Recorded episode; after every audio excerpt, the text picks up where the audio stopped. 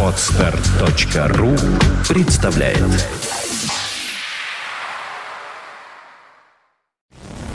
Терра Мобиле 17 часов и 10 минут в Петербурге. Э, потише, да? Вот, вот так получше тебе? Вот так, да? Э, вы слушаете радио Фонтанка FM. Это программа Терра Мобиле, автомобильная, первая в этом году. И я с большим удовольствием приветствую Бориса Пухова, э, представителя компании Bloodhound, э, старейшего и популярнейшего тюнинг-ателье Петербурга. Автомобильного, конечно. Добрый вечер, приветствую. Добрый вечер, здравствуйте. Как нас слышно? Хорошо? Тебя Наверное, нормально? наверное, все, да. все, здорово, да? Так, нас можно не только слушать, но и видеть. Наши камеры работают в режиме онлайн.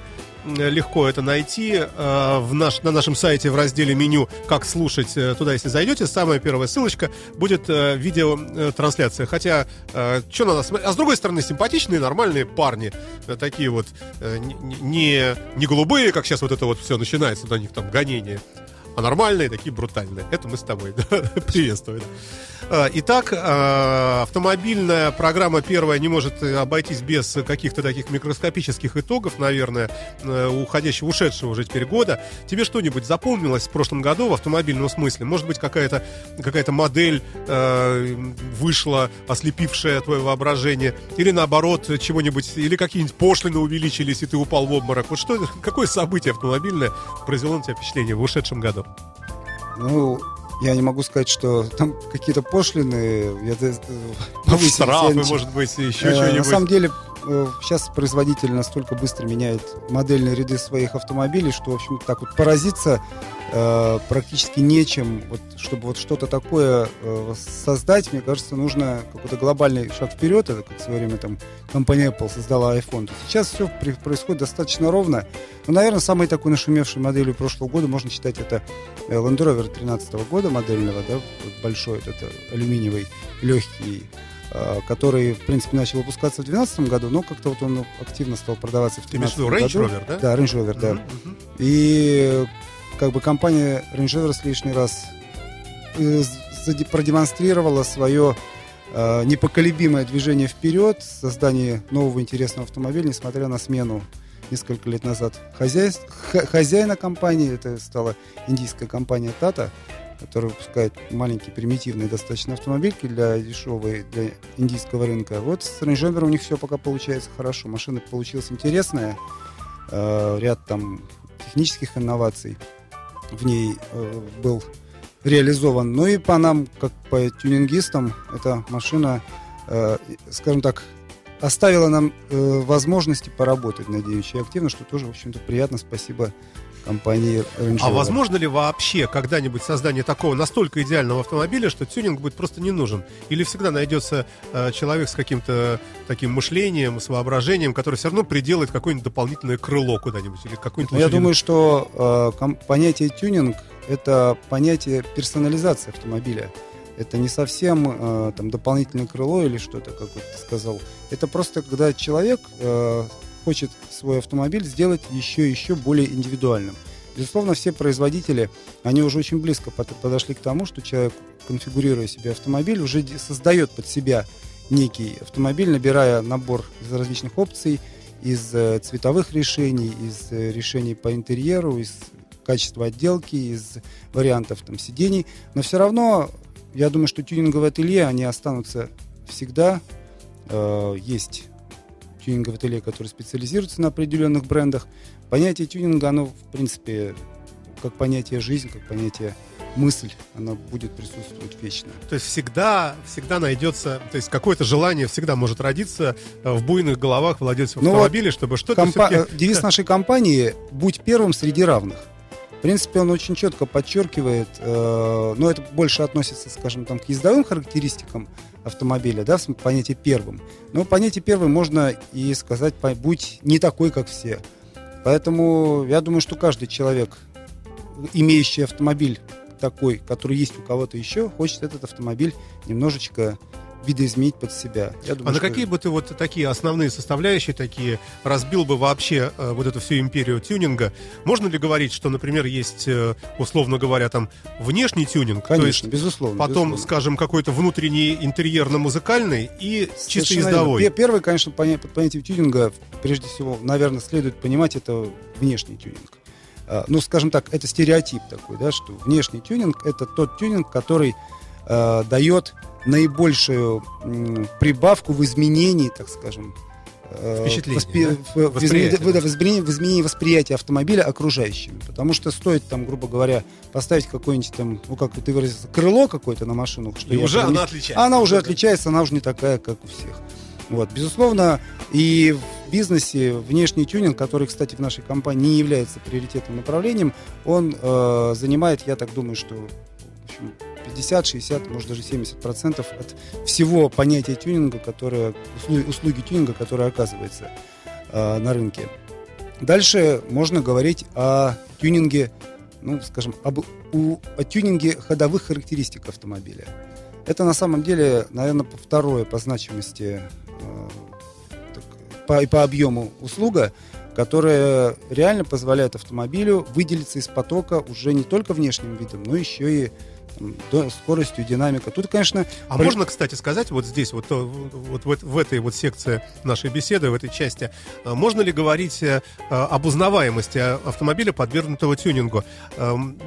Всегда ли это, ну, заниженная какая-то, заниженный клиренс, всегда ли это какие-то специальные нет, ну, под колеса пон- и так ну, далее? под понятием тюнинга... Или машина может выглядеть совсем э, Вот, вот стандартно? если мы говорим о том, что мы занимаемся э, доработкой ходовых характеристик, вот яркий показатель тому, например, э, так называемые гонки DTM, всем известные. Это немецкие гонки, которые под видом э, серийных автомобилей гоняются совершенно, скажем, авто. Если мы видим Формулу-1, то там машины ездят Да, совершенно не похожие на те, что мы видим на дорогах, то в, в гонке DTM там машины, скажем так, серийные образцы по внешнему виду. Понятно, что под их там пластиковыми крыльями, напоминающие там C или E там класс Mercedes или там э, другого другой модели скрываются совершенно другие технические решения, но тем не менее это вот машина, которая внешне выглядит как обычные, почему они очень популярны в Германии, как обычные автомобили, и при этом они, скажем, передвигаются совсем не так. А как же быть с понтами? А как же так, что ты вот э, там встал на перекрестке и все услышали, например, рокот там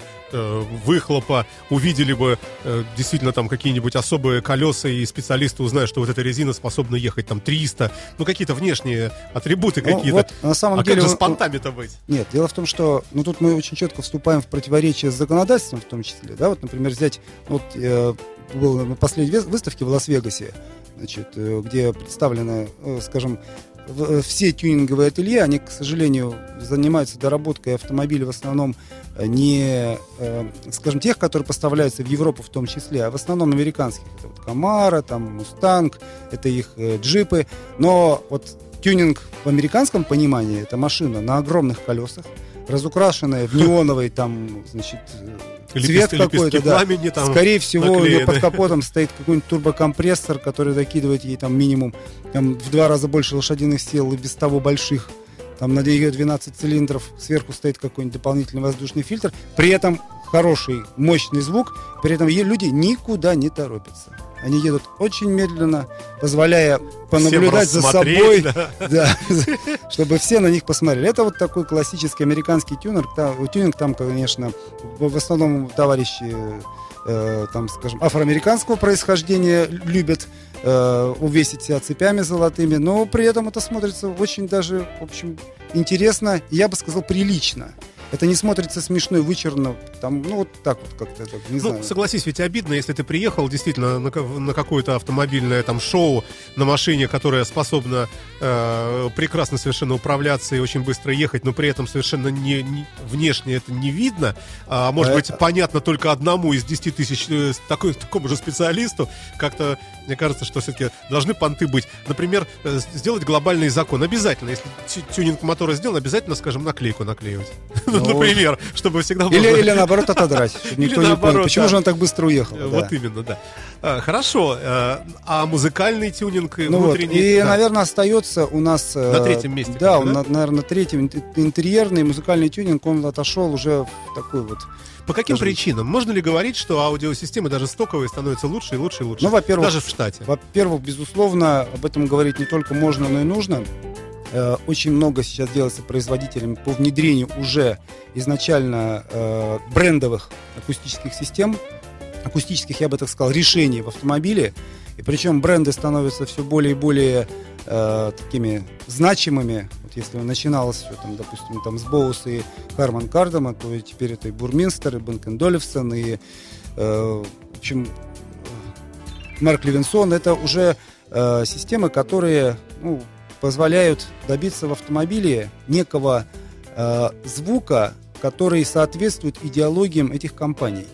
Значит, а эти, так как эти компании занимаются серьезной разработкой акустических агрегатов не только для домашней обстановки, но и профессиональных вещей, то эта идеология все ближе и ближе подвигается к действительно достоверному, качественному звуку, без искажений на любой громкости. Ну, смотри, вот основная же причина, почему сразу не ставится там что-нибудь такое хай-эндовское. Прежде В всего, цене, потому что это правильно? дорого. Конечно, Да. конечно. Можно ли говорить о том, что э, просто уд- удешевляясь, э, что если удешевляются блоки, э, такие даже вот, ну, грубо говоря, современные модули, они по качеству значительно выше, чем, скажем, те же модули лет пять назад, и поэтому, поэтому мы и наблюдаем такое э, ощущение, Значит, вроде звук- э, объясню сейчас, э, немножко не закончил мысль. Значит, э, дело в том, что наличие возможности опционально доустановить какое-то очень серьезное акустическое оборудование э, накладывает на производителя обязанность использовать уже достаточно качественные решения, которые,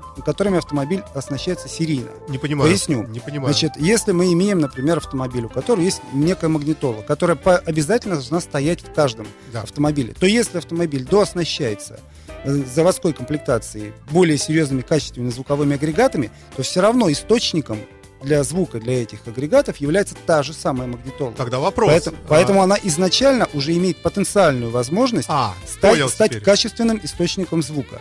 И по-другому никак нельзя, потому что эта магнитола, ну, скажем так, я условно сейчас говорю магнитола, некий там мультимедийный центр, которым сейчас все автомобили оснащаются практически уже, он, он э, в том числе преследует идеологию компании, является ну, визитной карточкой этой компании. Если вот Mercedes это Comand, там, BMW это CIC там, или CC, NBT, там, это, э, скажем так, визитная карточка, та, то, как, э, ну, это, скажем, не только же музыкальная система, это тот entertainment, который, э, это тот интерфейс, неправильно сказал, интерфейс, который э, машина дает человеку для общения с собой.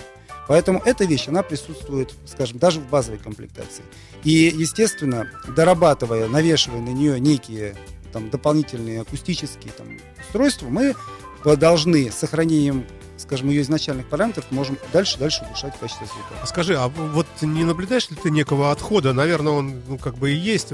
Помнишь, может быть, совсем когда-то давно раньше были так называемые двухдиновые, однодиновые магнитолы, да? И очень многие производители э, делали, э, выпускали автомобили как раз вот с э, вот этими слотами под установку. Вот До таких. сих пор... Это была штатная штука, но можно было вынуть и установить получше. Почему от этого отошли? Почему стали делать встраиваемые какие-то там Ford Focus, Sony взял там, и, ну и так далее? Я думаю, чистое э, желание заработать денег и в этом сегменте. Потому что очень многие Но автомобили... э, лишились ведь автолюбители возможности А, просто а, вынуть, а, выкинуть и... Почему нет? Во-первых, на самом деле не лишились. Они дали, э, производители дали возможность сделать переходные рамки, сделать переходные интерфейсы. Они гораздо более технологичные, чем раньше. То есть, если раньше рамка, вот двухдиновая магнитола, по сути, не требовала никакой переходной рамки, а нужен был интерфейс, только позволяющий э, запитать машину от бортовой сети и, допустим, если есть кнопки управления громкостью на руле, вывести этот, эти органы управления на управление для управления магнитолов. Па- Параллельно, допустим, дублировать информацию на приборном щитке, если такое. То сейчас, во-первых, если мы говорим о том же самом вот Ford Focus ты привел, да, там стоит этот Sony, то вот переходная рамка для Ford Focus для какого-нибудь двухдинового магнитола альпайновской, например, она существует. Также существует интерфейс, только это все гораздо более технологичные, гораздо более сложные устройства, нежели чем это было там 5-7 лет назад. Они существуют, и от этого никуда не денешься.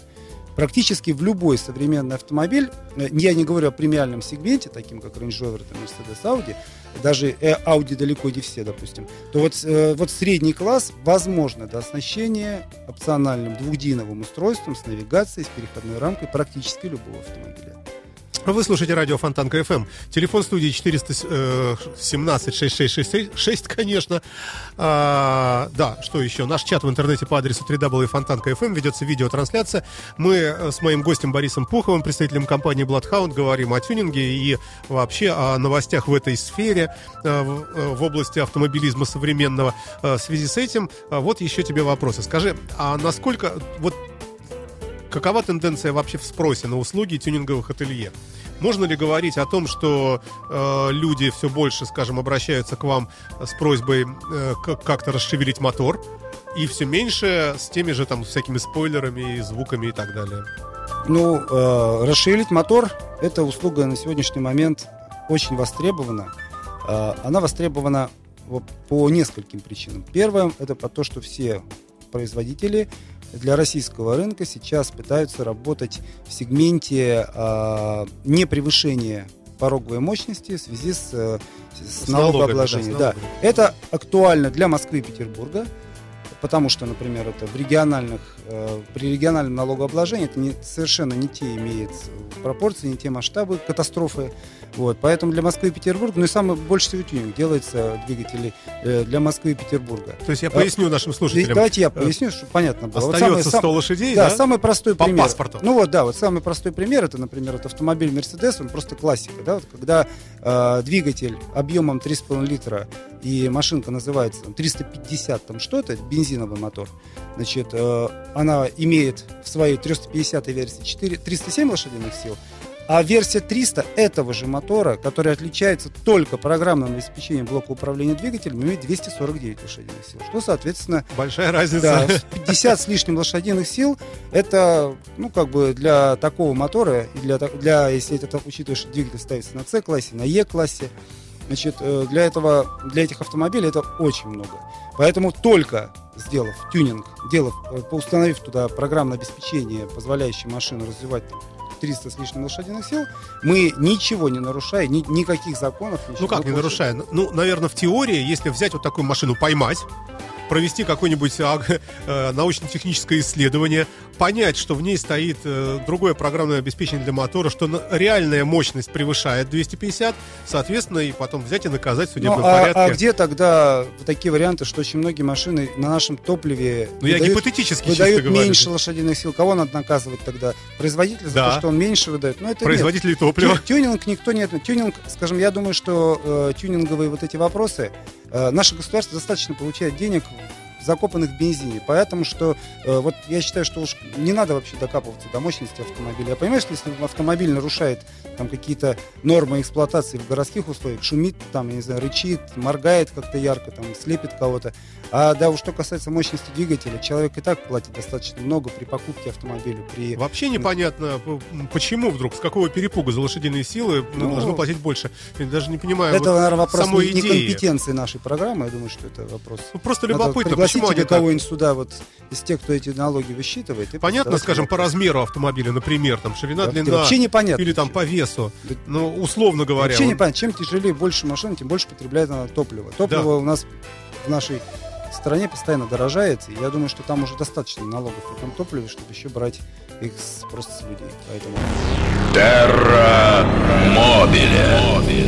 А, Борис Пухов, представитель компании Bloodhound. Слушай, а кто ты там? Ты же там главный, да? Вот я так говорю. Я технический руководитель. Технический руководитель, да. Ну, чтобы солидно было, чтобы люди понимали, что не, не просто пришел там первый попавшийся, а, а основной.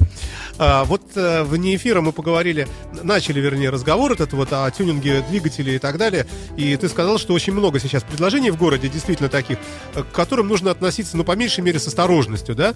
Потому что вот тема вроде как такая действительно интересная, Э, при э, литраже, зафиксированном в техпаспорте, если можно снять мощность побольше, машина начинает ехать приятнее и так далее, если все сделано правильно. А как понять, как определиться? Вот огромное количество предложений, предположим, в интернете. Э, в какой момент настораживаться и...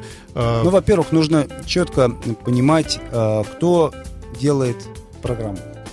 Значит, э, у кого программа покупается там или, не знаю, воруется, пускай даже. Значит, Люди кто... не понимают, что такое программа. Программа, значит, э, как вообще происходит чип-тюнинг? Любой автомобиль является, по своей сути, уникальным. Ну, по отношению, допустим, к даже к тому же заводу-изготовителя. В нем в каждом залита программа, которая соответствует полностью этому автомобилю, э, его комплектации, Значит, э, я говорю программа блока управления двигателем. То есть та программа, которая управляет мотором. Значит, конечно, безусловно, там, при всем многообразии эти программы какие-то там, дублируются на каких-то машинах совершенно одинаковой комплектации. Но, в принципе, э, производитель сам понимает, какую в этот автомобиль нужно залить, залить версию программного обеспечения. Ну, взять, например, там автомобиль может быть с таким же мотором, допустим, в одном кузове иметь там, 211 лошадиных сил, я условно говорю сейчас, да, там, ну, допустим, 500 ньютон Слово программа подразумевает прошивку Про... Ну, управления да, это то, там, ну, этим впрыском любой, любой современный мотор управляется, да, ну, грубо говоря, блоком, который э, значит, для которого есть входные параметры, это там педаль газа, температура воздуха, воды, там, э, напряжение бортовой сети, э, качество там, топлива. А выходными параметрами является, по сути, мощность отдаваемого мотора. Как он через выходные параметры это момент зажигания, момент э, фаза газораспределения, изменения, значит, уровень давления там, топлива, которое нужно в форсунке, если rail, там количество впрысков. Э, по сути, мы на выходе имеем управляемый адекватно педалью газа двигатель. Ну или в конечном итоге автомобиль с его трансмиссией, там, со всеми э, вещами. То есть как машина едет. Понятно, что э, ну, сейчас любой человек, который имеет автомобиль, даже, наверное, самый мощный, иногда сталкивался, ну, может, даже не с проблемой, а с желанием в какой-то момент, чтобы эта машина ну, была еще более отзывчивая, еще, может быть, более э, динамичная. Вот Почему не делать сразу производитель, хотя есть возможность у двигателя, потенциальная возможность быть более динамичным, более отзывчивым. Потому что есть такое понятие, как среднестатистический водитель, которым может оказаться вполне человек, ну, не понимающий ничего в технике, который может пытаться управлять автомобилем, но совершенно не так, как э, того требует даже здравый смысл. Поэтому машина при этом все равно не должна сломаться. Потому что производитель, он должен создать надежный автомобиль для управления этим любым человеком который имеет права. Вот маленькое отступление. Да? Компания AMG, например, когда продает свои автомобили, значит, который потенциально практически любой автомобиль от Mercedes AMG может ездить быстрее, чем 250 км в час, что в Германии не запрещено законом. Но вот это ограничение можно снять э, только пройдя специальный курс обучения и обкатку на Нюрбург-ринге с тестовым водителем. Стоит это там порядка 6 тысяч евро за трехдневные курсы. Значит, тогда человек, когда, по крайней мере, компания Mercedes поймет, кому и зачем она открывает эти возможности потенциальные автомобиля. Ну и маленькая реклама. У нас в Петербурге приезжайте в Bloodhound и без всяких 6 тысяч евро, а значительно дешевле, да? Без всякой... извини. Но у нас, э, честно говоря, даже просто один раз проехать по кольцевой автодороге в дождь, это уже, считаю, какой там нафиг Нюрнбург э, ринг. Вот у нас жесть и экстрим э, с, с нашими да, аквапланированиями. Для, для окружающих. да, вот именно, да. Извини, перебил. Итак, значит, АМГ отдается только в руки людей, которых да, она сама есть, проверила. Ну, это просто простой пример, почему нельзя э, полностью всем делать э, автомобили, скажем там, э, в любом случае, любой, любое э, увеличение мощности двигателя, сейчас опять, опять же абстрактно говорю, оно связано с, э, с необходимостью этой мощностью пользоваться и разумно подходить к ее, к ее использованию и э, разумно эксплуатировать автомобиль. Э, поэтому, скажем, вот чип-тюнинг, позволяющий из базового автомобиля сделать автомобиль более мощным, он, э, скажем, нужен даже не всем. Вот э, простой пример, да, когда человек нажимает на какую-нибудь кнопку, там, связанную с зимним режимом, в большинстве мощных автомобилей начинает машина трогаться со второй передачи, иногда и с третьей. У, ускорение педали газа нажимаешь, она не ускоряется. Это, скажем так, назовем это защитой от дурака, да, ведь раньше вот таксисты э, на Волгах с ручной коробкой, они же ведь ездили по гололеду и точно так же, да, и сами понимали, и не было там никакого зимнего режима, и более того, там АБС не было, это были профессионалы. Сейчас машина, э, часть функций профессионала, она берет на себя. Значит, система стабилизации, система снижения мощности. Э, значит, э, поэтому, вот опять же, вернусь к вопросу там раскрытия потенциальных возможностей двигателя, оно нужно даже не всем. Но тем, кому оно нужно, я думаю, что они понимают, что хочется. И, в общем, наверное, вот эти основная наша клиентура компании именно за эту услугу. Хорошо, а как можно, тем не менее, э, как выбрать-то? Вот среди а, пред, предложений, ну, конечно. Ну, вот, да, начал я с того, э, кто вообще делает эту модификацию. Значит, в любом случае, э, есть э, в мире ряд тюнинговых ателье, которые сотрудничают так называемыми, ну, мы назовем их топливными там инженерами. Насколько да? вообще это законная деятельность? Вот того, тот человек, который сидит, может, он где-то в бункере сидит, спрятан, спрятанный, и вот он переписывает вот эти коды, которые там управляют процессором этим автомобильным. Вот, насколько это вообще законно? Ну, я так могу сказать, что э, на, в Германии, в частности, вот наш поставщик нашего э, тюнингового софта, он имеет даже э, определенный рейтинг швейцарской страховой компании, которую деятельность его страхует э, в плане, что его изменение, его модификация программного обеспечения не нанесет вреду автомобилю. То есть если, вообще уже, лицензированная если это деятельность, конечно, если эта деятельность даже страхуется, то я думаю, что вопрос законности здесь как бы не стоит.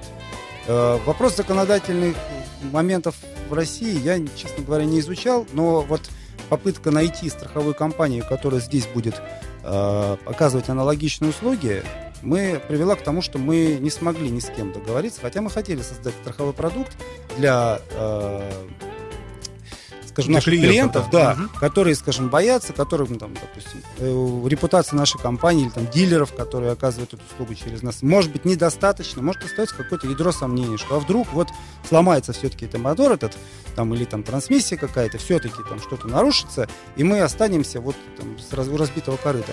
Мы обращались в несколько страховых компаний с попыткой создать такой продукт, причем скажем, возможно, что часть клиентов готовы были заплатить, особенно на дорогих автомобилях, где стоимость чип-тюнинга э, вообще не теряется в стоимости автомобиля, ну, вот какой-то такой продукт. Но страховые компании не смогли нам предложить ничего вразумительного, и основным аргументом являлось то, что невозможно создать институт квалифицированного э, технического освидетельствования результатов какой-то вот там, скажем, аварии или какого-то то есть не понять, проблемы. да, вот если не понять, что случилось, да, да, не понять. Совершенно да. верно. Вот, скажем так, если на дилерских станциях есть так называемый инженер по гарантии, да, который, у которого там как настроение будет, он будет, то признает это для страховым случаем, не признает гарантийным случаем, это не признает, то вот для страховой компании это еще все более, э, более сложно. Оплатить за это, ну, в общем, наверное, они тоже лишние деньги не хотят, потому что ремонт теоретически может быть дорогостоящим.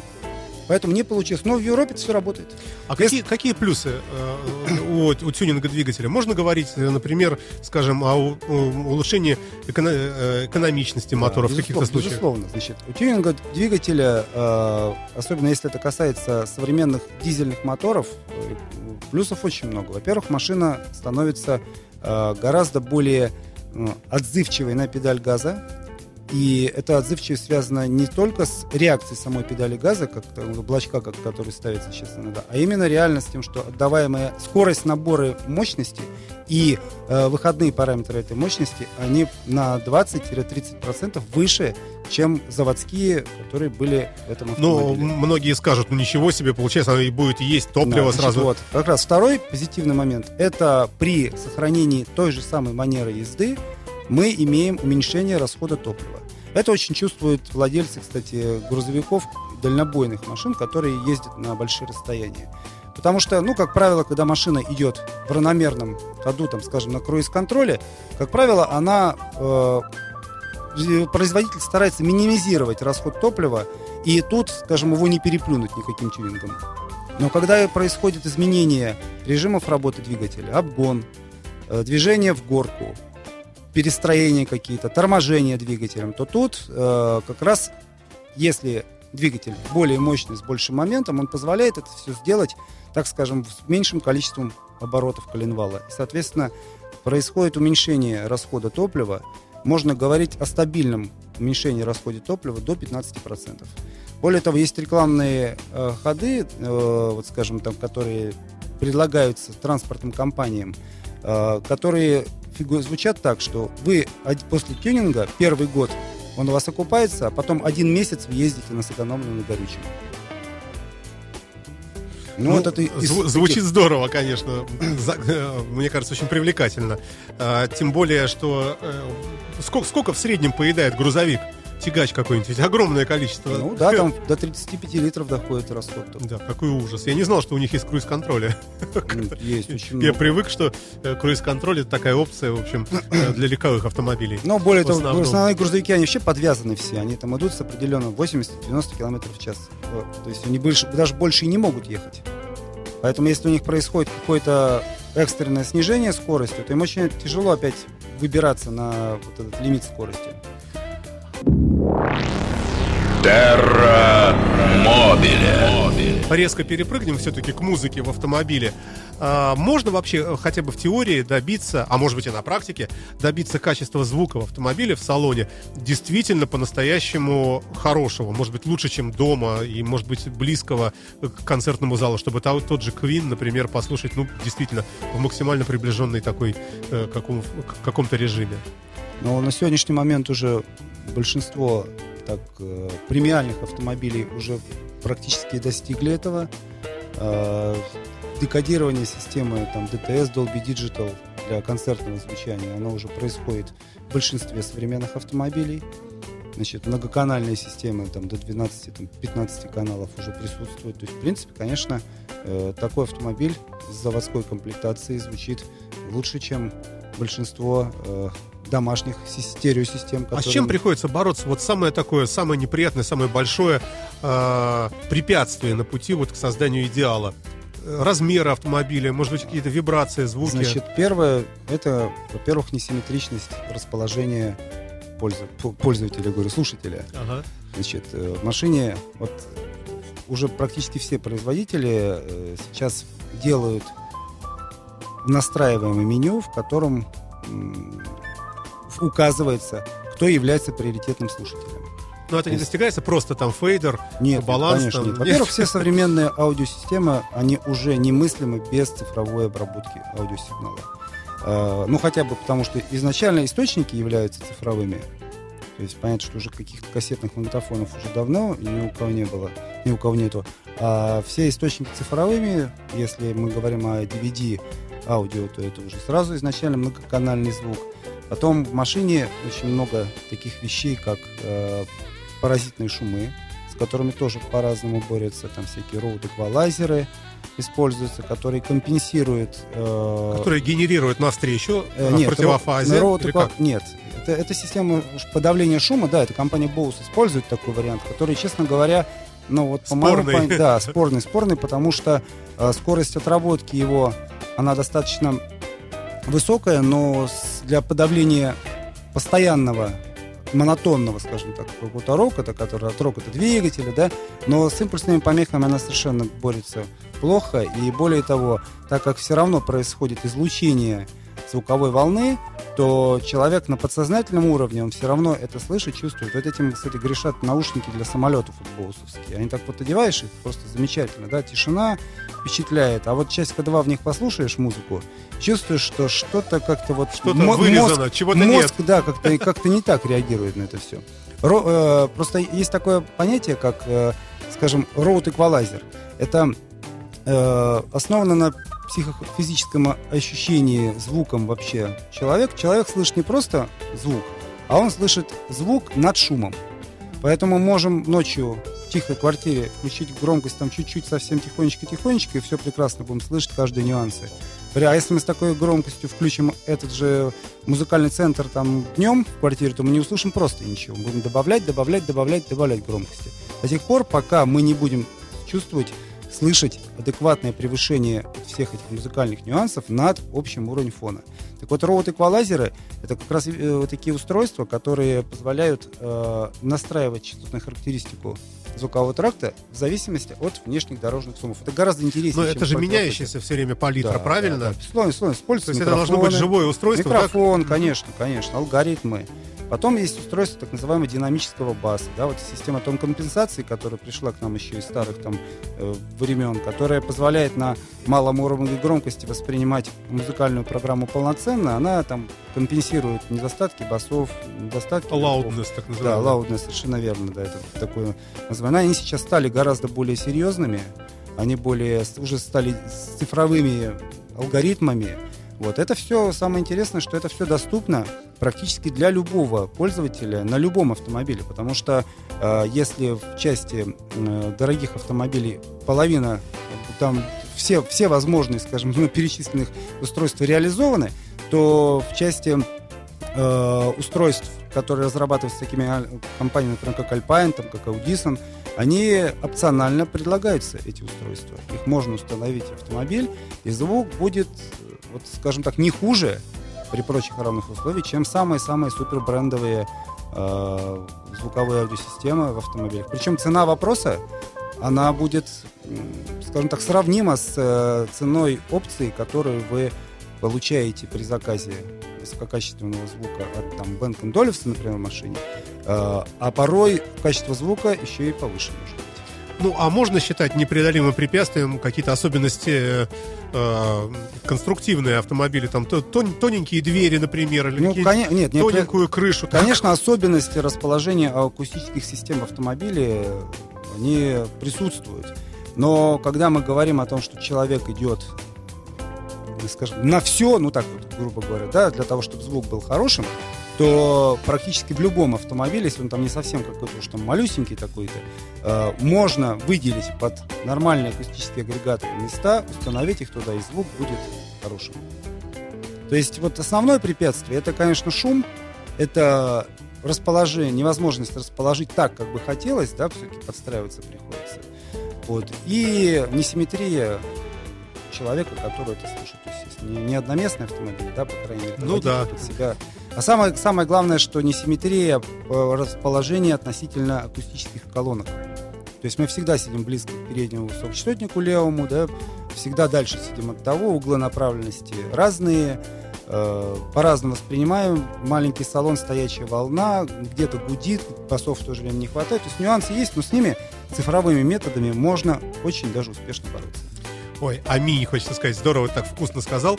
А, может так быть, что стоимость вот такого, таких услуг может, ну, быть сравнима со стоимостью всего автомобиля. А надо не привязываться к стоимости автомобиля, а надо привязываться к стоимости, э, вот скажем, посмотреть, сколько стоит опция хорошего звука, ну, в каком-либо автомобиле. Давай какой-нибудь пример приведем. Ну, вот взять, например, допустим, э, ну, ну вот сейчас... Стоковый Мерседес какой-нибудь. Ну, там. наверное, да, вот лучше по Мерседесу, потому что вот сейчас, э, допустим, в Range Rover там система Meridian идет, она на рынке не, скажем, не автомобильной техники не, не играет вообще в плане э, отдельных компонентов.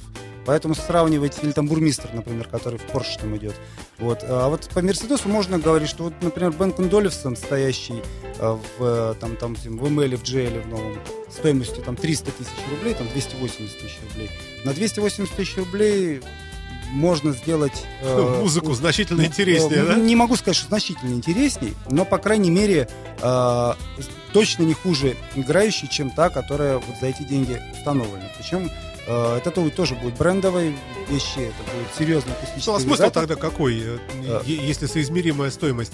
Я-то ждал от тебя... Нет, услышать... просто мы эту, да. же, эту же систему можем установить не только в Mercedes. То есть, например, мы говорим о том, что, допустим, подобная система, да, скажем, для Volvo, да, там, там Dinaudi использует свое, э, свое решение, там, но оно там не так интересно, скажем, так звучит. Или там человек, имея тот же самый Ford Focus, он может эту же систему установить в Ford Focus.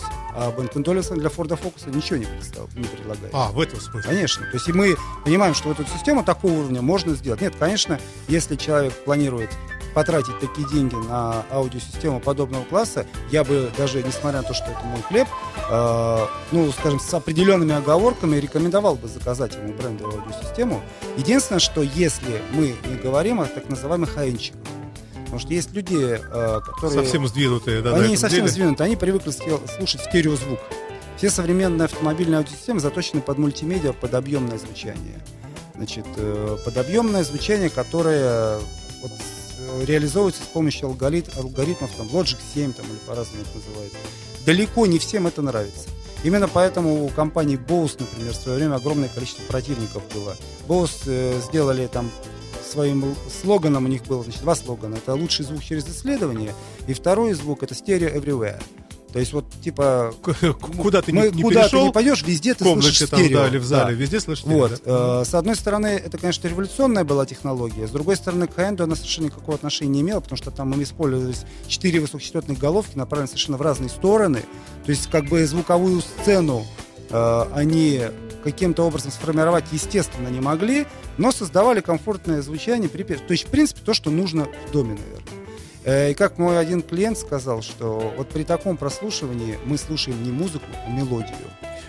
А, программа Mobile, посвященная тюнингу э, как двигателей, так и всего остального в автомобиле, продолжает свою работу. В студии Александр Цыпин за пультом и мой сегодняшний гость э, Борис Пухов, э, это технический директор компании Bloodhound, старейшего, популярнейшего э, тюнинг-ателье в Петербурге. Мы говорим, ну, как я уже говорил, о тюнинге автомобилей и автомобилей и так далее.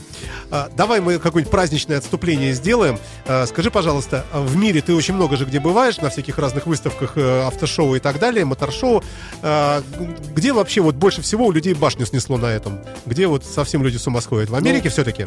Значит, э, ну, скажем, у нас есть два таких вот э, места, где, в принципе, можно говорить о тюнинге. Это, конечно, это Германия, это страна, которая производит, наверное, добрую половину автомобилей, да, ну, так условно говоря, и Америка. Значит, э, ну вот и мне и туда, и туда по роду деятельности приходится ездить. Но, значит, раньше мне очень нравилось э, выставочное мероприятие, которое происходило в городе Зансхайм. Это э, город, который славится своим музеем науки и техники. Там прекрасные коллекции выставок, выставочных экспонатов самолетов, там все. В том числе этот э, Зансхайм Месса организовывала в семи павильонах своих целый праздник тюнинга. Причем этот тюнинг был э, в основном электрического, назовем, направления. То есть это были аудиосистемы, это Альпайн, там, допустим, Кен, вот Флорион, они там снимали там, по полвиллиона, по павильону, устраивали шоу. Это был праздник весны э, автомобильного такого вот, не знаю, драйва какого-то. Ну, смотри, вот сейчас скептически настроенный слушатель какой-нибудь, вот слушай нас, подумает, ну, а чем вообще можно удивить? Ну, звук может быть громче, чище там, ну, это всего Саш, лишь я- звук. ты меня спросил, где Да. про это. Вот я сейчас могу сказать, А ты говоришь, к сожалению, праздник. к сожалению, как это- пять лет э, или шесть уже даже эта выставка перестала существовать. А, И эта выставка сейчас э, превратилась из реального вот этого праздника э, в такой вот между собойчик, на котором, э, присоседившись к той или иной экспозиции на какой-то выставке, собираются, ну, так, бренды, да, и чуть-чуть там вроде как типа тусуются. Вот. И могу сказать, что Car Hi-Fi, если мы говорим сейчас об этом, да, то вот он э, в, в Германии как выставочное движение умер. Ну, или умирает. И то, что сейчас у немцев снесло, снесло башню на, как ты говоришь, на почве там кар-аудио, то это вообще как бы не так. Там такого вообще нету. Второе, второе оплот там тюнинга это Соединенные Штаты. Где, безусловно, вот э, ежегодная выставка в Лас-Вегасе, которая проходит в ноябре, я уже там неоднократно был, и могу сказать, что там ничего не меняется вообще. Автомобильный э, звук у них на втором плане.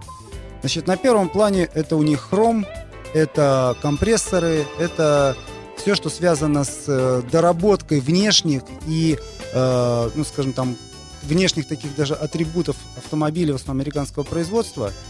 Э, А звук, он присутствует, да, и на мотоциклах, и на автомобилях, но он как вот как какой-то такой вот.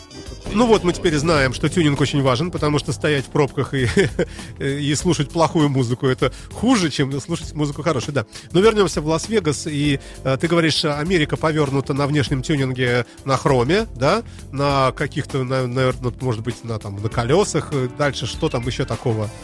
А а вот э, что касается, я уже останавливался на том, что говорил, что внешний тюнинг и э, хром, это, скажем так, в основном активно предлагают именно для сугубо американских автомобилей. Понятно, что Америка является очень серьезным, крупным потребителем э, продукции там, немецких концернов. И, как известно, что и компания BMW имеет свой завод, а более того, Мерседесы ML GL 164 104 Это вообще для они Америки там, сделано, вообще, да. они там собираются даже. Вот. Э, Тюнинг этих автомобилей не выносится в виде предложений по конкретным вот, выставочным таким вот каким-то экспозициям, а он является такой какой-то закрытой темой. Ну, даже если вот вы, например, посмотрите там, э, там пресловутые MTV-шные там, передачи West Coast Customs, там никогда Да, не да, да. было ни одного, так скажем, приличного автомобиля. Да, там все непонятно что. Какие-то. «Шевроле», И у них существует такое вот автомобильное движение, которое э, идет под эгидой журнала DAP.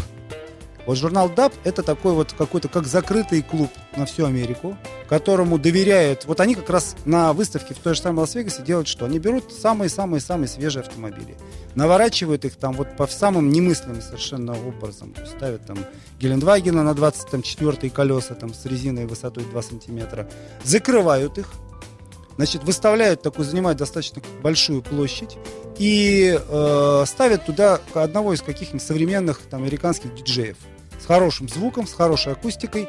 И вот просто люди, насмотревшись на вот эти вот там огромные хромированные карбюраторы, там привода, э, баллоны с этими э, Подпрыгивающие да, подпрыгивающие баллоны, всякие вот эти э, закиси азота, подходят и видят, что вот машины, в общем, вот стоят хорошие, приличные автомобили, да, красивая музыка, там какие-то девушки танцуют, все закрыто, но понимать, что вот это вот какой-то вот немножко даже другой мир, вот, и вот они таким образом вот приглашают в свой закрытый клуб те, кто, тех, кто владеет этими автомобилями, да, я так понимаю, что там продается даже все на уровне просто готово. У них свой журнал выпускается, да, такой очень, я привожу его регулярно оттуда, так посмотреть, клиенты сидят, читают, листают, смотрят, в общем, так интересно достаточно. А, Просто закрытый клуб для предложения каких-то законченных решений. И вот второй подход, он такой ненародный получается, такой, вот какой-то такой очень... Ну, Прива- по- по-своему очень правильный. Ну, как тот же Apple, например, да, вот везде Windows, а эти вот э, свою такую вот гонят. Ну, в, в И, общем, в общем, да. и вы- это выстреливает, Ну, это определенные... Значит, наверное, тогда, если говорить, у кого сносит башню, так, наверное, все-таки американцы сносят. А, ну, ну, может быть. Что-нибудь ты видел такое, вот реально поразившее твое воображение? Какие-нибудь, э, не знаю, мембраны из крокодиловой кожи, какие-нибудь, э, э, не знаю, деревянные колеса, что-нибудь Ну, вот, кстати, углеводородное? на самом деле, меня вот как-то один раз поразило э, мое воображение. Это когда я был на выставке в Германии, и туда при- приволокли американскую машину, которая э, ездит вот по вот эти вот, как у них называют, драг- драг-рейсинг, да, по-моему? Ага, да, Когда да, это такая вот некая стальная конструкция из, э, с двумя колесами огромными. И впереди И маленькое впереди колесико там. маленькое, маленькое колесико, да, сделано это, оказывается, для того, что это долго не понимаешь, или для того, чтобы морду не подняло, когда за сумасшедший момент на этих колесах. Э, И, и поразило меня запуск двигателя этой штуки. Вот зап, когда я завели этот мотор, там, естественно, столбы пламени были там полтора метра, но грохот был такой, что, по-моему, во всем выставочном комплексе заложило уши. Его запускают где-то секунд поняли, на что это 30. такое? А И это все запускает. моментально все туда сбегаются, да, совершенно верно. Зрелище было впечатляющее. Вокруг него куча инженеров. Такое шоу было, они заводили в день, по-моему, 4 раза всего. Значит, они там собирались, крутились, потому что это- этот запуск, он там чуть ли, не знаю, пол ресурса мотором что-то потом прикручивали, откручивали. Вот это действительно было А расход шоу. топлива? Не по- не по- Она никуда не ездила. Ее просто заводили. Ой, да. Вы слушаете радио Фонтанка FM, друзья мои. Напоминаю, что в студии э, сегодня представитель компании э, Bloodhound, замечательный технический директор, наш старый друг и товарищ, э, технический директор Борис Пухов. Мы говорим о тюнинге автомобилей, автомобилей ну и, среди прочего, также э, вспоминаем э, разные интересные моменты ушедшего года. А если вот футуристически посмотреть в будущее, в этом году что-нибудь ожидает автомобильная общественность? Э, какой-нибудь э, анонсирован новый, не знаю, ML, что-то, может быть, еще Да что-то нет, я такое. не знаю, как бы чего ждут, в принципе, э, автомобилисты. Я думаю, что автомобилисты в своей массе ждут улучшения дорожной обстановки и ситуации. Э, Вот мне кажется, что это, ну вот я могу сказать даже, что вот даже до, до оснащения, конечно, сейчас очень много установок идет, в том числе и во все Range Rover и Мерседесы, идет хороших, наверное, вот современных сетигидовских навигационных систем, которые реально позволяют приехать с оптимальным маршрутом. Но я скажем, если кто-то не пользуется, сейчас большинство, конечно, на планшетах этих пользуется и на смартфонах, но в любой современный автомобиль можно установить вот систему стационарную. Вот я, кстати, сам пользуюсь этой системой. Сетигидом очень, именно, да? очень доволен, да. Просто вот да, порой едешь, вот отдаешься ему, как это самое, даже вот не вникая, что, что там коренной житель, можно сказать, вот поехал бы не так, но думаю, ладно, поеду, и всегда вот смотришь на это расчетное время, если оно у тебя в сознании, оно тебя устраивает, да, что столько. Приезжаешь, как правило, вот по этому Ну, знаешь, очень, очень много разной информации по этому поводу. Есть люди, которые говорят, что наоборот, вот зачем я это слушаю его. Да, он рисует пробку, но я зато знаю, что она вот в этом месте, она всегда. И вот немножко потерпеть, и дальше пройдет нормально. И черт его знает, и люди правы, и те, и те, и те. Вот ты вот сказываешь ну, такое вот ортодоксально положительное такое. Да, да. этим устро... Я пользуюсь не всегда далеко, не, не слепо, не тупо, как иностранцы. Иностранцы, они просто, вот в Германии наблюдаешь ситуацию, что даже местный житель просто едут по навигации. Я очень четко с этим столкнулся один раз, когда мы едем по дороге, и я встаю, у меня навигация говорит налево, и перед мной стоят еще четыре машины, которые тоже стоят налево, помогают левым поворотом, там просто нет дороги, она закрыта, да? Ну ладно я, я слушаю навигацию, они-то, они же тут как бы смотреть должны. И вот мы стоим и не знаем, что делать. Так что... В интернете нам пишут в нашем чате, э, что в этом году обещают первые автомобили с полноценной версией iOS. Не слышал про такое? Нет. Думаю, много публикаций на эту тему. На эту тему. Так. А что это такое? Это прошивка для Apple iPhone. А, нет, ну я просто не так... Ну, iOS, так тебе да. легче? iOS, да. Ну, ну, нет комментариев? Нет, комментариев. нет комментариев. Хорошо. Вопрос гостя. Поменять прошивку стандартную от одной модели на другую, от другой модели вы можете? Нет. Двигатель какой-то ТУ 5G4P от PSA имеет 100 лошадиных сил и 95. Хочу 95. Это для Берлинга с большим моментом на низах, что-то вот такое. Вот что-то такое. Нет, это, значит, э, вот я не рассказывал по, про работу чип-тюнинга. Чип-тюнинг это не замена одной прошивки на другой. Почему нет? Потому что э, замена... Это, тип, это замена это, одной прошивки на другую? Ну, фактически да, но это модификация имеющейся прошивки. Но мы и... же можем ее заказать и на ухудшение. Нет, нет мы можем, конечно. мы, мы можем, естественно, ну. на дефорсирование. Конечно, можно. Это без проблем. Ну так вот, вот но, об этом речь идет. Ну, теоретически, да, э, но я просто не очень понимаю, зачем э, снижать выходные параметры по мощности. Этого совершенно можно момент подтянуть в низах и без снижения общей мощности. Ну, наверное. Что без проблем это можно сделать. Но это не будет заводская прошивка от другого двигателя. Этого делать ни по каким причинам нельзя. Вот у вас есть стенд, единственный, может быть, в России. Ну, не в России. В Москве есть стенды подобные нашему. А что это вообще за штуковина? Вот вообще зачем она? Это стенд измерения мощности, который позволяет на, на самом деле узнать, сколько у автомобиля какие характеристики двигателя автомобиля. Можно, например, предположим, условно, да, вот я купил новую машину, новую, какой-нибудь там Volkswagen, там, не знаю, Golf Plus. Uh-huh. И написано в паспорте, у него там, условно, там 100 киловатт, например. А я езжу, и он вот не, не едет. И я и к дилеру. Они мне говорят, вы что, это новая машина, все на гарантии, это нормально. Безусловно, конечно, я сажусь можно. в машину к другу, а у него такая же машина едет, это нормально. Я могу, в принципе, провести экспертизу у вас. Вы показываете, что действительно это брак мотора вообще изначально, которого дилер не видит, потому что у вас есть четкое заключение, что он дает не 100 киловатт, а там 55. Значит, э, мы, безусловно, померить реальную мощность двигателя можем. Результатом измерения будет график, зависимости мощности и вращающего момента от оборотов двигателя. Но каких-то э, законодательных вещей, несмотря на то, что у нас стенд поверенный, мы гарантировать не можем, потому что некоторые машины при измерениях, но это касается, скажем, там не Volkswagen, как ты привел, а каких-то там машин с более тра- трансмиссиями сложными, могут сопротивляться измерению мощности на стенде. Не Машина чувствуя чувств... грунта, да? Она что? чувствует, что она находится на стенде. Потому что, например, разрезной мост BMW X6 задний постоянно анализирует состояние дороги. И когда она находится на полноприводном стенде мотора, она видит, что ей никак невозможно ни на секундочку, ни на что изменить э, распределение в задней полосе, она начинает искусственно снижать мощность. Поэтому с, с целью безопасности. Целью она безопас... думает, что да, она, она думает, в тяжелых что, условиях. Да, это, что-то не так, да. Более, вот, например, Audi Q7, она начинает тормозами что-то работать там вообще не по, по непонятным алгоритмам. И поэтому мы можем, э, скажем так, некоторые машины мы просто можем недостоверно померить.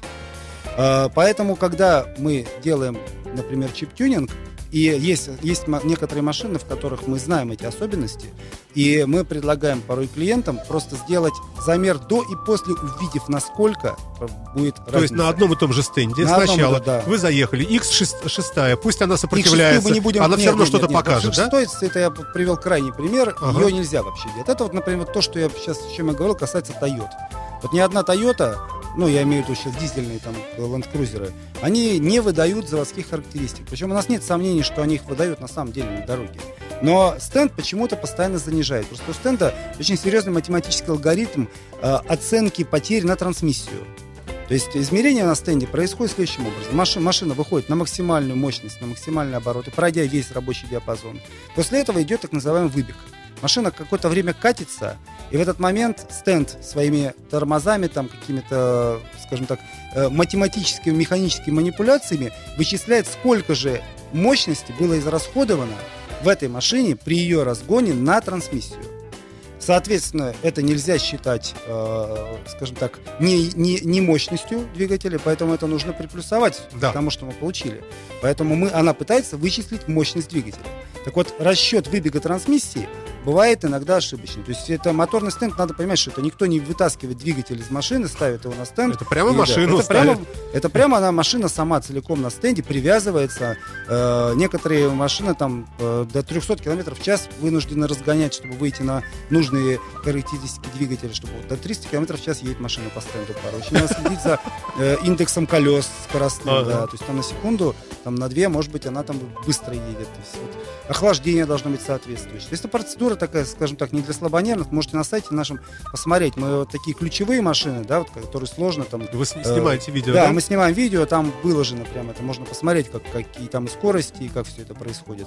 Вот, чтобы не было желания там у всех людей. Более того, новую машину, совсем новую, на стенд нельзя загонять, потому что э, есть такой, так называемый, вот если э, чип-тюнинг делать лучше на новом автомобиле, совсем на новом, потому что коробка будет адаптироваться под уже новые моменты мощности двигателя, то мерить новую машину не рекомендуется, потому что мы вынуждены будем выйти за нарушение, э, э, за границы э, допустимых скоростей оборотов, да, которые регламентирует производитель, чтобы на новом автомобиле как бы так называемую обкатку проходили. Нам пишут, что в паспорте указывают мощность на коленвале. Терра Мобиле.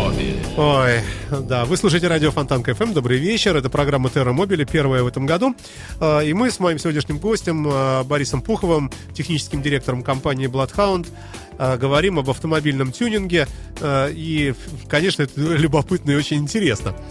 Всякое разное.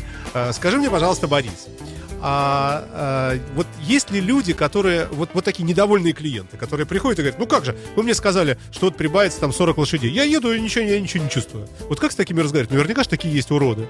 Это всем Почему? большой привет клиентам. Почему уроды? Не Да знаю. нет, ну, конечно, недовольные есть вообще, мне кажется, везде. Э, Просто мы, как бы, в нашей компании не занимаемся так называемым шарлатанством. Если мы что-то говорим, какой-то результат, то этот результат мы можем всегда подтвердить, э, ну, что называется, экспериментальным путем. Бывает, что уже человек говорит, ну нет у меня ощущений, вот а я, мы же не не ощущения чувствую. продаем. Вот в том-то и дело, что вот если вы наберете там в интернете чип-тюнинг, вы найдете там, я не знаю, в Петербурге, наверное, 100 компаний, которые действительно продают ощущения. Вот они, у них особенно из их ощущения, это желание вернуть клиенту деньги, если ему не понравится. Да. Как правило, стоимость такого чип-тюнинга там, от 8 тысяч рублей до, до, до 11 э, уверение, что вам что-то сделали, что все стало лучше, но если не понравится, мы вернем деньги. Так вот, вот это действительно ощущение, которых может действительно не прийти. Как правило, э, в топливные карты, в сложный чип-тюнинг, лез- могут лезть без последствий для автомобилей негативных. Только я так считаю, что единицы в мире людей, которые просто имеют, во-первых, специальное образование, понимают, что там происходит, потому что топливными картами, конфигурацией топливных карт заявля- занимаются инженеры, там, ну вот, например, компании Bosch, там, да, которые делают для большинства блоков, Dells, там, японцы. То есть это люди, которых, ну, я не знаю, которые не сами самоучки, э, потому что для таких самоучек нужна так называемая экспериментальная база. То есть любой чип-тюнинг, любое изменение топливной карты, оно должно сопровождаться некими измерениями э, результатов на, моторной, на моторном стенде, а потом еще и эксплуатационных характеристик автомобиля на дороге. Но, с Поэтому- другой стороны, поэтому ведь это же всего лишь код, Подожди правильно? секундочку. Поэтому люди, которые считают, что они могут сделать чип-тюнинг, сидя за столом и теоретически э, разбираясь в том, что, что там вот такое написано в этих топливных картах, они очень сильно ошибаются, и это как раз является причиной Люди огромного- залезают в банк данных к твоему партнеру э, в Германии, Вот, воруют данные. Вот, вот если, И- это если действительно такое произойдет, поэтому, э, а чтобы этого не произошло, э, вот почему, ну, скажем, мы ведем себя по отношению к нашему партнеру честно? Да потому что мы вынуждены себя так вести. Почему мы, он продает нам самый совершенный файл, и зная, что мы не можем с ним ничего сделать? Потому что оборудование, которое мы имеем в своем распоряжении, оно так называемое слейф оборудование. Оно файл закодированный, получает, приходит из Германии, и мы залить его можем в машину только один раз. Если мы хотим повторно обновить что-то, что мы снова запрашиваем файл, он снова приходит закодирован, как ЗАС-аппаратура военная. И мы файл в явном виде не видим вообще. Мы более того, мы даже не можем прочитать файл в явном виде из блока управления двигателем, потому что он сразу кодированный выходит. Погоди, э, погоди, я не понимаю, файл сам понимает, что его загрузили? Не файл, И- оборудование понимает. Оборудование, при время загрузки файла, оборудование находится в, онлайне. И после, А, значит, и код идет, то есть это вот постоянный вопрос то есть вы обращения подключили под, по USB условно, да, По- автомобиль к интернету. Нет, не автомобиль, блок управления к двигателю мы по- подключили по- э, к- с помощью специальных контакторных таких пластин подключили к тюнинговому оборудованию, к приставке, скажем, к компьютеру, которая находится в интернете. И момент загрузки файлов в этот блок управления двигателем э, контро- полностью контролируется нашим немецким партнером. Везде Ну, остаются, но остаются логи. Но в автоматическом, скажем, режиме, конечно, это не то, что Ну, чтобы не, сидит, не да. поднимать его посреди ночи. Вот. Но это самое, это происходит именно контроль загрузки этого файла. Поэтому мы имеем самые, что ни на есть, качественные файлы. Они каждый файл куплен, и мы совершенно спокойно, даже не вникая в то, что там делает немец, мы уверены в том, что мы имеем В качестве его, продукт. Да, совершенно верно. Так вот, э, я бы никогда в жизни сам, хотя я теоретически имею возможность залезть в этот файл, поковыряться в нем, там что-то, как-то вот там не что-то поменять, не знаю что. Чаще чип-тюнинг происходит следующим образом. Людям, э, так скажем, доморощенные специалисты меняют э, реакцию на педаль газа. Машина становится жестче. Это можно сделать программно в файле. Машина становится жестче. Клиент что-то чувствует. Он не понимает, что он чувствует, он понимает, что что-то изменилось.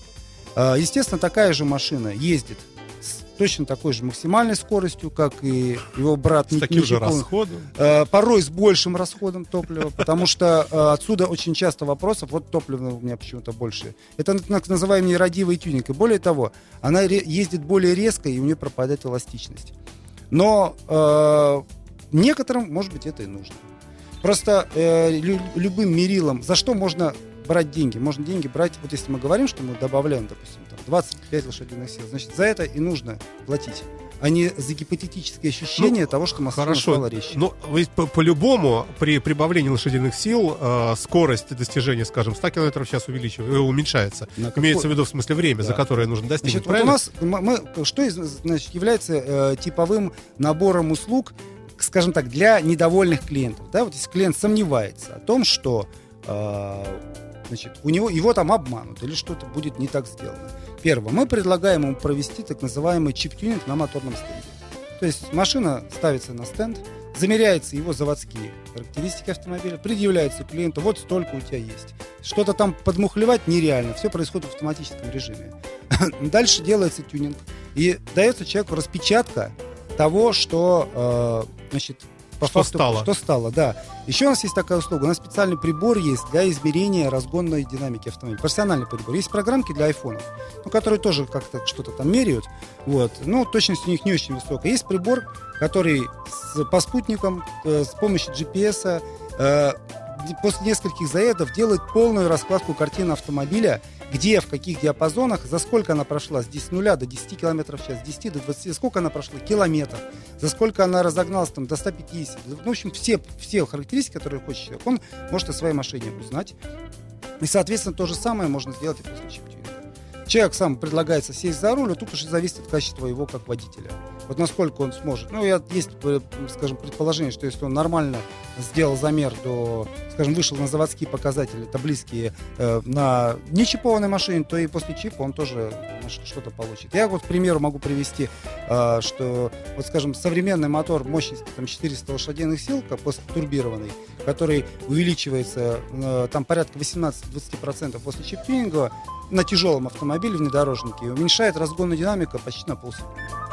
То есть машина становится быстрее до 100 км в час на полсекунды. Это вот справедливо. То, что у нас, кстати, на те машины, которые мы меряем, и клиент там типа не против, мы тоже выкладываем эти результаты, наши экспериментальные, прямо на нашем сайте их можно посмотреть. То есть вот там то, что мы намерили, то, что нам кто-то рассказал, где-то как-то померил, почему у вас не 20 лошадиных сил, там, а там не, не, не а 15, там почему вот тут вот у вас меньше, у вас программа, наверное, хуже. В общем, вот мы говорим то, что есть. А в чем вообще, вот скажи мне так, абстрагируясь от темы нашей сегодняшней беседы, а просто вот как пользователь автомобиля с большой очень мощностью, а скажи, а в чем вообще кайф? Вот э, ведь очень... А в чем кайф мощного автомобиля? В чем, да, вот, вот поясни не мне. знаю, вот я... Вот чем? Почему? Ну, э, ну, во-первых, нигде это, собственно говоря, не ощутить в основном, если ты живешь в Петербурге. Ну, Почему не ощутить? Ну, ну, вот, ну, вот, хорошо, вот простой пример. Обгон на, по дороге в Финляндию. Все ездят в Финляндию, рано или поздно, Выборг там, да, по Скандинавии. Вот мы хотим обогнать вереницу автомобилей.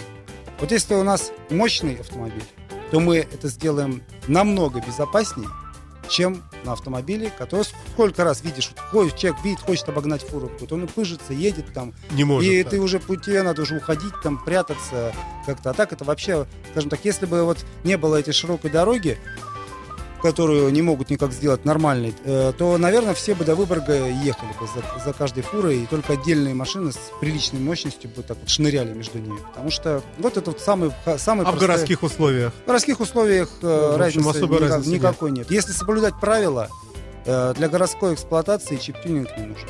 А, я вот не первый раз слышу уже от многих э, людей о том, что действительно машина вот как будто летит в воздухе. Я слышал э, вот эти восторженные отзывы. Как от... будто прицеп от нее от, отстегнули. Да, вот а что это за щищи? Что это такое? Значит, во-первых, вот я уже говорил в начале передачи, есть такое э, понятие, как импульс набора мощности. То есть э, понятно, что ну, мы все там хотим защищать окружающую среду. Вот как машина может набрать э, скажем так, максимальную мощность, за какой момент двигатель может раскрутиться. Понятно, что в момент, когда э, идет резкое дросселирование, нужно, чтобы машина адекватно реагировала на это двигателем. То есть, чтобы блок управления двигателем впрыскивал нам столько топлива, чтобы она как можно быстрее разогналась. Э, на, при Евро-5 этого не происходит близко даже. При Евро-6 это задавлено вообще просто. Э, я так вот лично считаю, что у нас, вот если мы там лишний миллиграмм углекислого газа в момент экстренного необходимого разгона выплюнем чуть-чуть, то более того, кстати, это не факт, что мы не Евро-5 например, нарушаем, потому что есть программы, вот, например, под Porsche Cayenne, под дизельные, которые сертифицированы под Евро-5, под ТЮФ сделано на них. Техосмотр проходит с ними в Германии машины. То есть, но если хочется, скажем, там вот совсем такой лютой скорости набора мощности, то, пожалуйста, это можно сделать.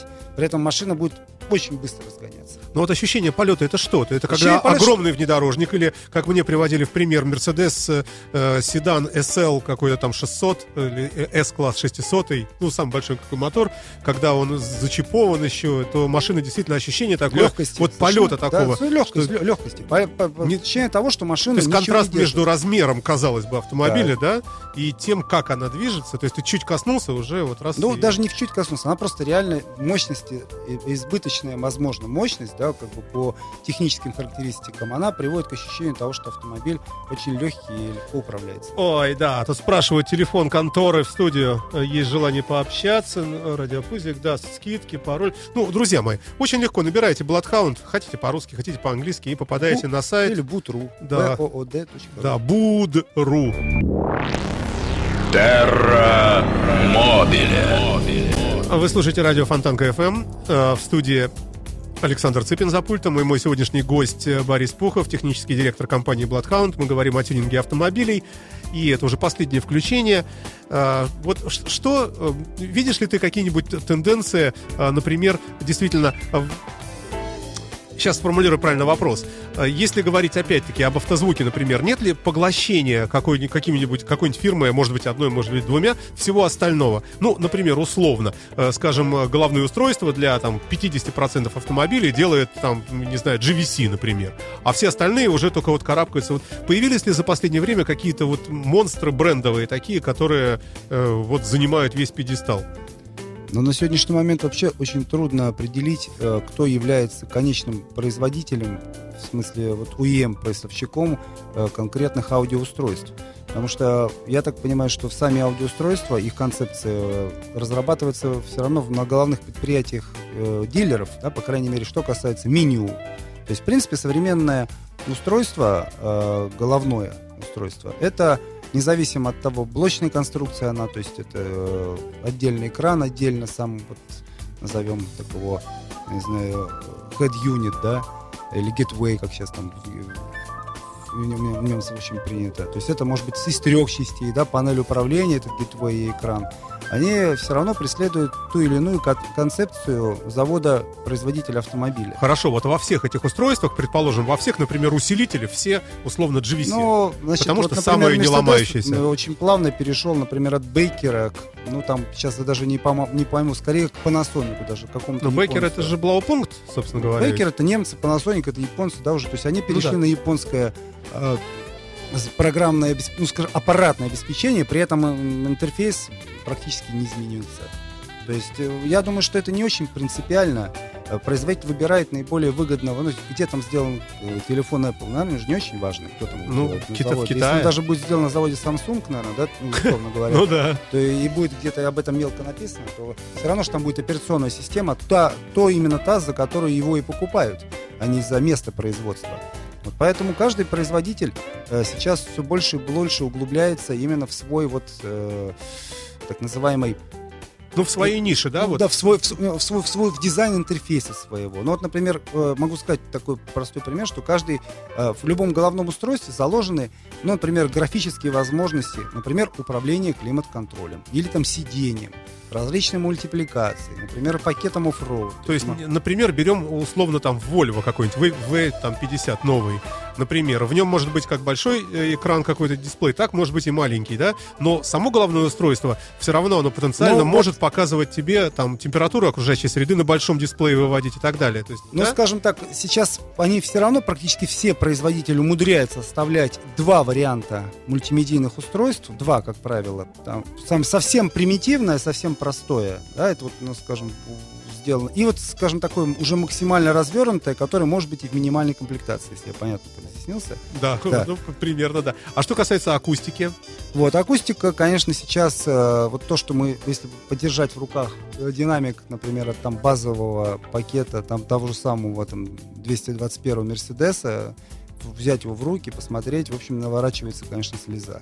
То бумажный, есть это, ну, нет, на самом деле, так, если говорить о том, что бумажный динамик это не самый плохой динамик с точки зрения звука, сказал, да, но но вот какая-то пластмассовая корзинка с какими-то тонюсенькими проводочками там, в общем, э, э, все более-менее комфортное звучание достигается на сегодняшний момент в большинстве случаев именно цифровой обработкой аудиосигнала, который э, заложен вот в головное устройство.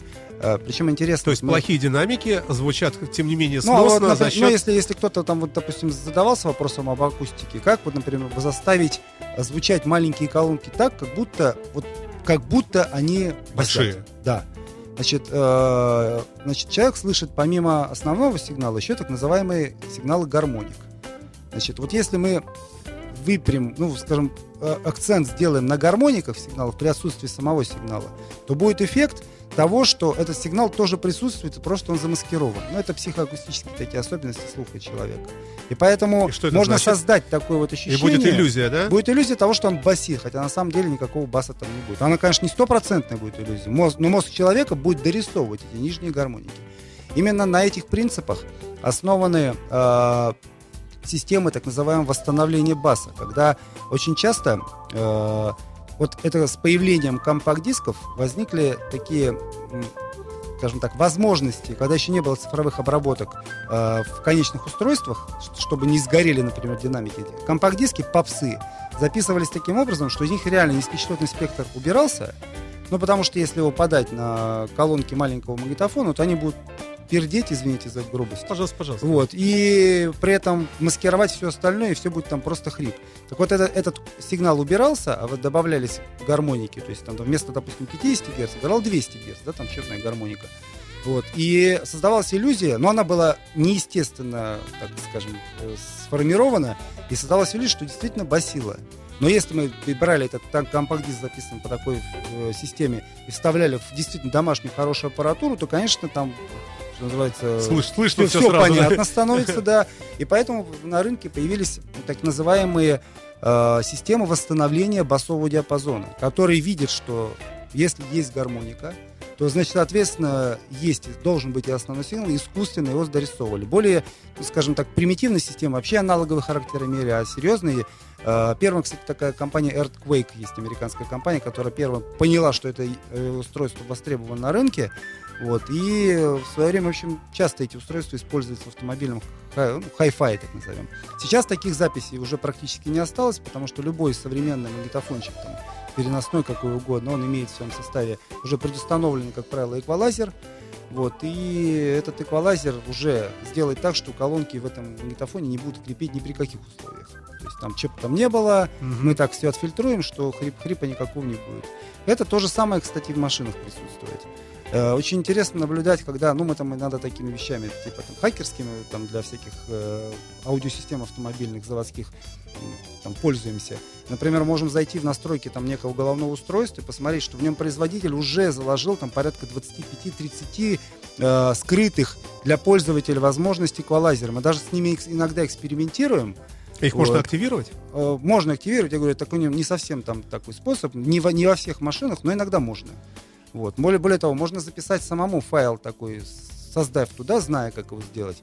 И можно, скажем, создать комфортную звуковую картину, когда при этом вроде как вот э, внешне будет все так называемые тембры в нулях. То есть мы приходим к тому, что э, создание хорошего качественного звука в автомобиле может не подразумевать под собой разобранные все вот эти вот снятые панели дверные там и так далее, Нет, установку нет, нет, кучи нет, сабвуферов нет. И так думаю, далее. что- нет. Это просто Нет. Значит, перепрошивка. Нет, такого нет, Усилителя. не- конечно, нет, потому что вот то, что можно было э, максимально о, перепрошить и сделать перепрошивкой, я уверен, что производитель уже сделал.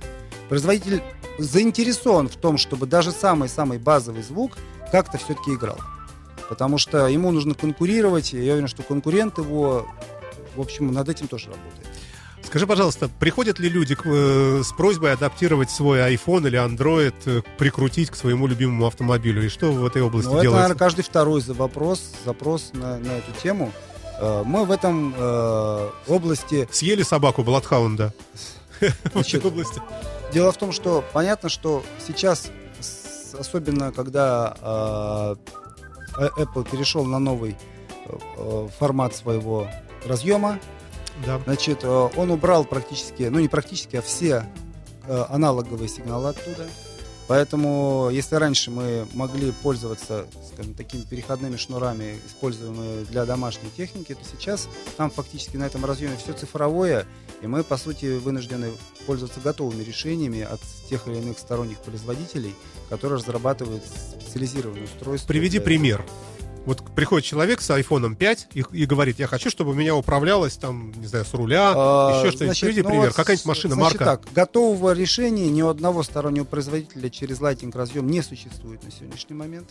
А, Значит, существуют варианты просмотра видеоизображений на штатных мониторах с помощью а, различных технологий, основанных на сетке все-таки Wi-Fi а, в качестве AirPlayer. То есть Ага. на внешнее устройство. То есть сейчас э, фактически вся, вся, все, все контакты айфонов э, с автомобилем э, заканчиваются либо на Bluetooth, либо на э. Почему ты говоришь сейчас? Э, Ну, потому что я думаю, что все-таки должны быть проводные соединения разработаны нормально. сделают потому что, это ну, всё, мне да? кажется, что это просто глупо. Я Э, слышал, вот э, я был э, недавно на дилере BMW на Axel Motors и тоже задавал этот вопрос. Они говорят, что э, BMW пока еще не подружила iPhone со своими машинами через провод, а вот якобы Mercedes это уже решил. Ничего Не знаю. Mercedes тоже не подружил до конца через провод. У них, значит, есть такое э, решение для немецкого рынка, когда они э, через некий кредл пытаются выводить навигационную систему на э, Монитор? на монитор, но это для российских пользователей не, не работает. Не, не работает. Э, Apple до конца не позволяет э, сделать полное управление с экрана с другого штатного экрана Мгм. таким же интерфейсом, как, скажем, как вот э, со своего экрана. Более того, Mercedes, как, как и BMW, на сегодняшний момент до сих пор не используют сенсорных технологий в экранах. Значит, а, а управление, полноценное управление операционной системой любого коммуникатора, оно, безусловно, подразумевает работу в режиме пальцев. Вот. Я так думаю, что они просто не хотят использовать устаревшую резистивную технологию, вот эту примитивную потыкивание, да, сенсорного, которое, угу. в общем-то, ждут, э, ждут более, более да, емкостного решения, более продвинутого, с которым пока, наверное, не все так просто. Но вот, тем не менее, мы в своей компании для Мерседесов, для BMW, для Audi делаем решение сенсорное управление, то есть мы делаем ставим сенсорное стекло, которое прозрачное полностью, пленочное, да, перед mm. экраном. Э, делаем так, чтобы это было совершенно незаметно никаким образом. Э, сохраняем прозрачности штатной картинки. Делаем управление навигационной системой, такими как сеть сенсорного экрана. Конечно, это не так быстро летает, как, э, как на, на самом смартфоне, да? Как на самом смартфоне, но при, достойно. Для работы в динамическом э, сопровождении по маршруту это вполне достаточно. Мы сейчас, вот конкретно сегодня проводили серьезные эксперименты с Android-системой уже для автомобиля. И вот, наверное, в течение следующей недели будем как раз тестировать это на Мерседесе. Вот, то есть CityGit на, будет у нас на Android уже. Это уже еще веселее, еще быстрее. Вот, но пока клиентам мы этого как готового решения подразумеваем, хотя, конечно, э, в качестве устройства мы берем, просто покупаем, скажем так, полуфабрикаты, черные ящики, там покупаем в Гонконге, ну, потому что они раньше всех начинают это делать. И в более-менее таким приемлемом качестве, когда открываешь, страшно не становится. То есть это промышленный монтаж. Вот ядра Android, значит, чем он отличается, по сути, Android для автомобильного устройства? Тем, что в автомобиле э, интерфейса такого, как значит, экран, его никогда нет и не будет. Ну, может быть, в ближайшее время. Существуют отдельные видеоинтерфейсы, в котором экран соединяется с штатным головным устройством. То есть нам нужно сигнал с процессора Android трансформировать в э, сигнал, понятный штатному монитору. И вот как раз в этом тонкое э, место и отличается, получается. Поэтому на сегодняшний момент все-таки единственный качественный сигнал, который мы можем более-менее универсальный для автомобиля, это является RGB высокого разрешения, достаточно высокого, 640 на 400, 800 на 480. Ну да. Вот, и этого вполне достаточно для любого современного экрана. Но для BMW уже надо идти дальше. У BMW идет широкий экран, Значит, он уже, э, физическое разрешение уже далеко не 800 даже, там уже можно там 1100 делать на 480, вот этот вот растянутый mm-hmm. экран BMW, пока для этого решения хорошего нет, поэтому мы вынуждены растягивать вот наши, аппроксимировать 800 на 480, но это я уже, кстати, углубился. Да, тем более время у нас кончилось, к сожалению. А, Борис, спасибо тебе большое. Желаю всяческих успехов а, вам. Супер-гипер последний вопрос. Ответ да нет. А, как ты считаешь, ваш бизнес будет развиваться и разрастаться? Ну, как, скажем, условно говоря, продажи ультрадорогих машин всегда остаются, даже подрастают. Или у тебя есть какие-то опасения на будущее? Ну, не мы, конкретно за себя, мы, а вообще сделаем, за сферу. Мы сделаем все, чтобы вот. он развивался. Спасибо большое. Э, компания Bloodhound в лице генерального э, технического директора этой компании Бориса Пухова была э, в студии Радио Фонтанка. Спасибо всем. You are listening, you're listening to Internet Radio, Fontanka FM. Fontanka FM.